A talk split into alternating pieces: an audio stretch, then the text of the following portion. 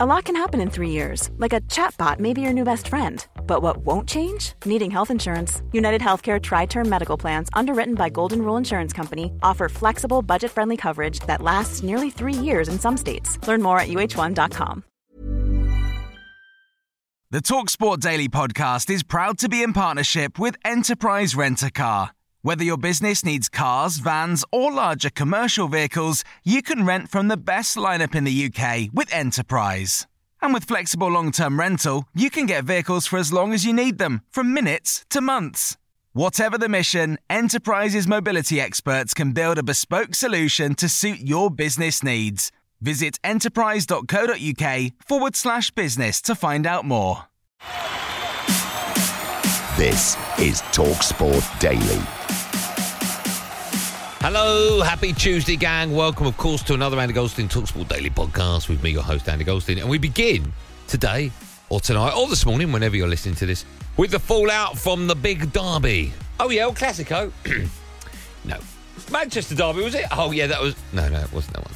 M23 derby. Huh? The what? Doesn't matter. Forget it. Where Patrick Vieira's Crystal Palace drew with Graham Potter's Brighton. This was how we reacted on Talksport.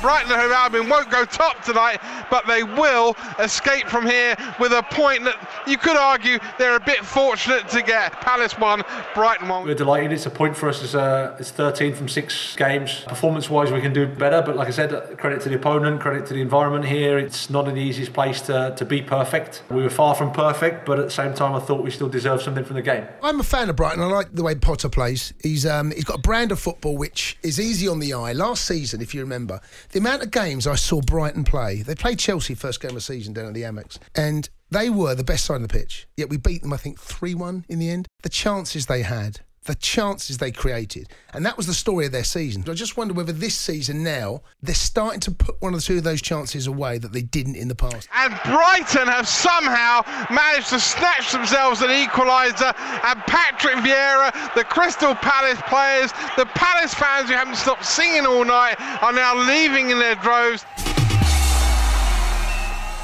Now, Bruno Fernandes' penalty miss has broken the internet after Manchester United were beaten by Aston Villa at Old Trafford. Who cares? We'll hear from Adrian Durham and Simon Jordan on this shortly, but first, this is Danny Murphy telling us what he would have done. I think the debate at every club, oh, and it was the same when I was trying to take penalties at different clubs. It's like having the shirt. You're playing well in the team, you got the shirt. As soon as you miss one, maybe two, someone else going, hold on, maybe come off them now. And that's the way it should be because it keeps you on your toes. You can't take free kicks every week if you don't score any. Hmm. But Fernandes' record's great. Now, if you if you're asking me, Man United are playing Man City or Liverpool, and in the last minute of the game they get a penalty, who would have want taking it? Ronaldo.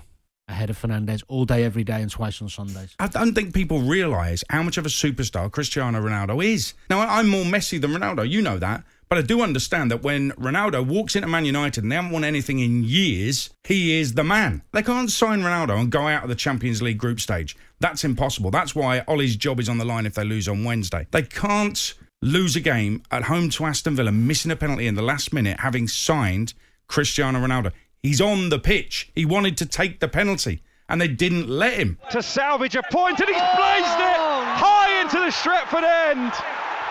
It's a horror penalty from Bruno Fernandes. Fernandes has got a 96% hit rate on He hasn't taken penalties. penalties in the same cauldrons as Ronaldo has all over over, over his career in Champions But League every time, finals. but and- every time you step up and take a penalty for a club like Manchester United, there's an expectation you're going to score it. But it's and not and comparable. And, and if we look down, if we if we look down the 23 penalties that he's taken over the two years that he's been there, dollars for donuts, there'll be a penalty in a big pressurised environment where he's needed to score. So why is that any different? It looked to me, and I may be wrong, it looked to me like he didn't even know that Bruno was going to be taking the penalties. I don't think he's the kind. I think he's too professional. I don't think he's the kind who would cause a scene at that moment in the game in front of a packed stadium that would potentially upset Bruno Fernandes if he if he knew Bruno was on pens. I think he thought he was on pens.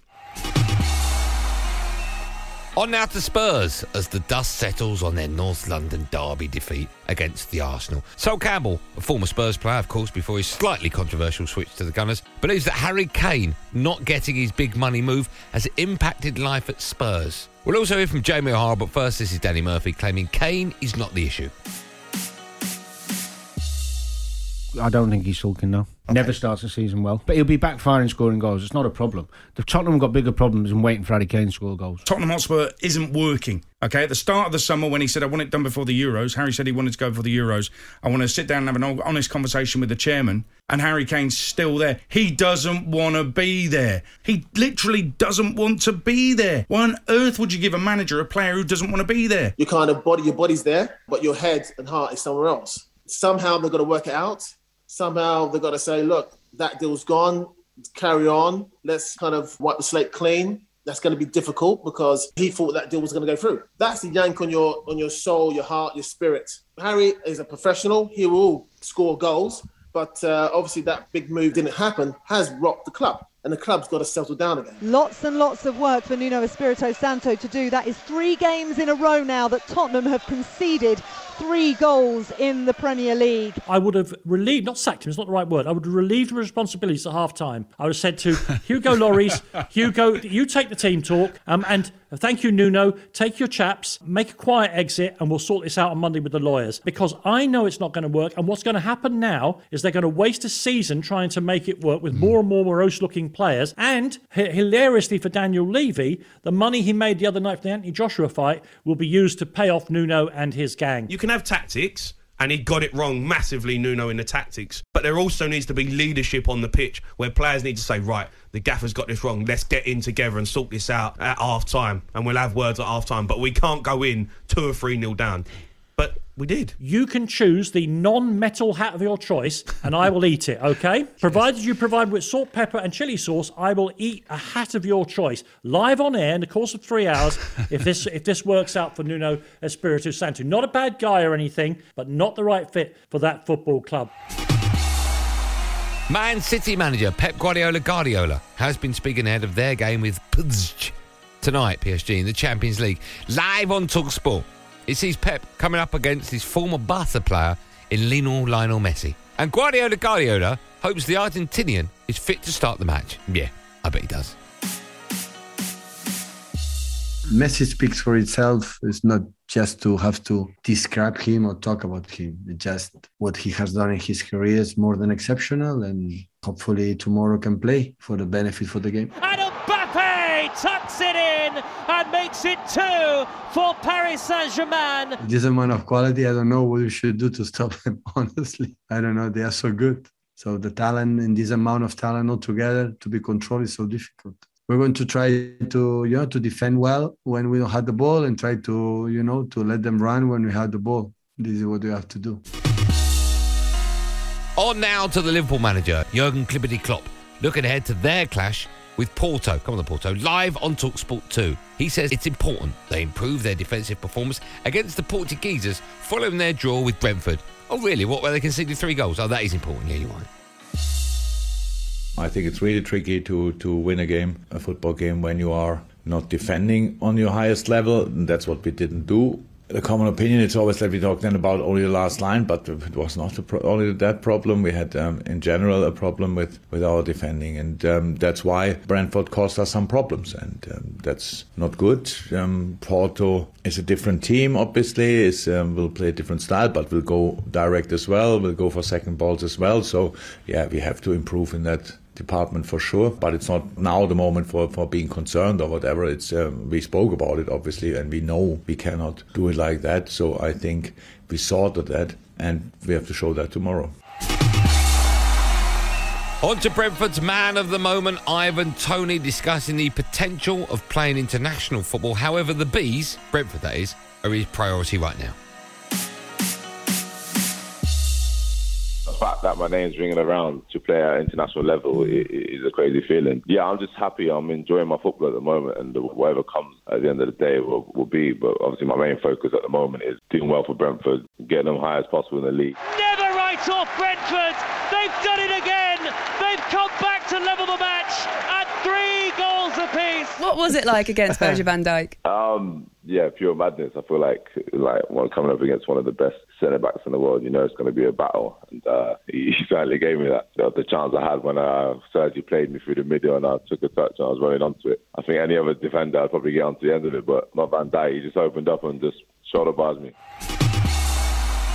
Now, you may recall in the last episode of the podcast, Anthony Joshua lost his heavyweight belts to Ukrainian Alexander Usyk.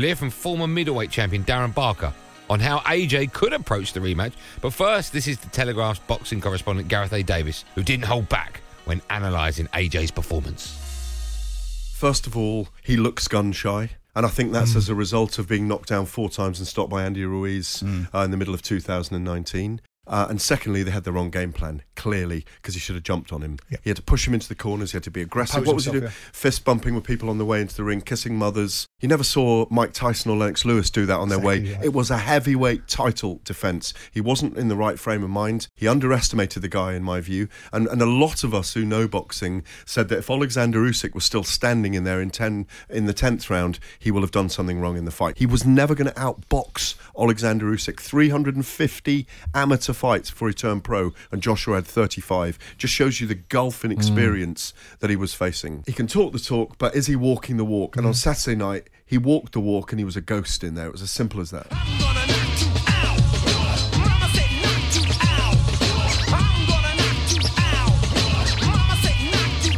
If I was training AJ for the next fight, I'd say, look, you've got to be quicker on your feet and get close to him. Get cl- and that's easier said than done because of the movement from Usyk was was so unorthodox but so good. Because what, why I was impressed with uh, Usyk was the, the lateral movement, sort of moving side to side as opposed to in straight lines going backwards. So it was very difficult, not to get too technical, for AJ to pin Usyk onto the ropes. What he does need to do next time is close that gap and, and try and cut Usyk into the corner uh, instead of following Usyk round the ring. Almost just just throw the kitchen sink at Usyk. Don't stand off him.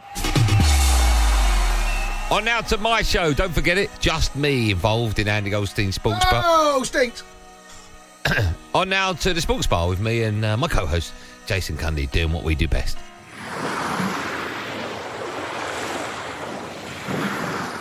Two years ago, I was out snorkeling, right? And I had the face mask on. So I was only in about, I would say, about 10 foot of water. Oh, quite deep then. I didn't realise at the time because I just drifted out. So I'm just snorkeling around, snorkeling. Next thing, I'm looking, I'm just staring at this turtle. Just, it was amazing watching. A wave knocks off my mask. The mask is is now hanging off. Next, to me, another wave. So something must have happened. I must have been a Two boat. or something. waves? It wasn't sort of wave, but just like something like uh, where a speedboat must have gone past. Nah, wave. I'm going to stick with Okay. wave. Right? Anyway, I'm now panicking, and I'm thinking, I'm now panic. The panic is setting. You started shouting yet? Not yet, right? But I do. So I'm now starting to flap. I'm now going out. and My arms are going. I'm kicking. I'm kicking, and now I'm going.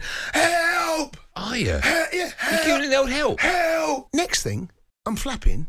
Someone's someone's just picked me up, and I was standing next to him. I was I was I was I was flapping. I was flapping in about on the shore. in, in about about, about, about four foot of water. I swear on my li- I swear on my life it's true. They just picked me up. There you go, sir. And I obviously I was. So they deep- didn't say, there you go, sir. They didn't Were you the. Savoy But that was- Hotel? but they basically just picked me up, right? But when when obviously were, you the, were you the fountain outside the Savoy? There you go, sir. What are you doing in there, sir? Can you, can you not drink not- any more wine not- during that's, that? That's definitely not a turtle, sir.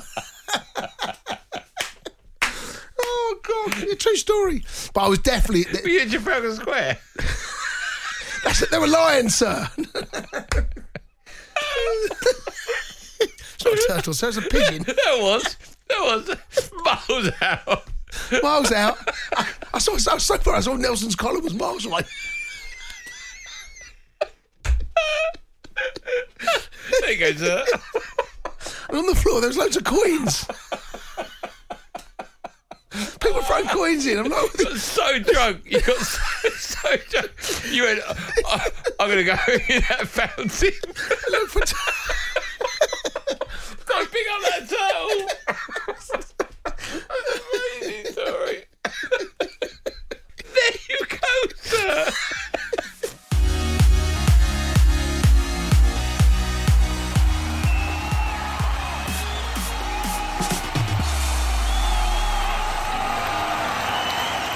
That's it, gang. Thanks for listening on the Talksport app, wherever you get your podcast from. I don't really care. Don't forget, of course, to press that subscribe button. A reminder from 7 p.m. It's Buzzer against Manchester City in the Champions League. That's live on Talksport.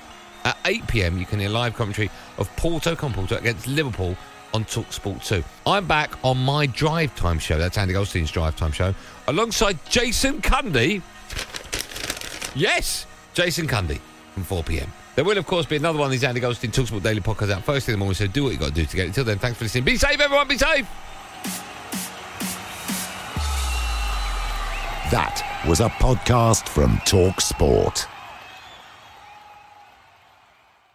The Talksport Daily podcast is proud to be in partnership with Enterprise Rent a Car. Whatever your mission, home or away, don't delay. Enterprise has the vehicle for the job. Rent from the best lineup in the UK. With over 450 branches, Enterprise has what your business needs. From compact three door cars to spacious SUVs and people carriers to vans, they offer a large range of reliable vehicles perfect for the job. To find out more and book, visit enterprise.co.uk.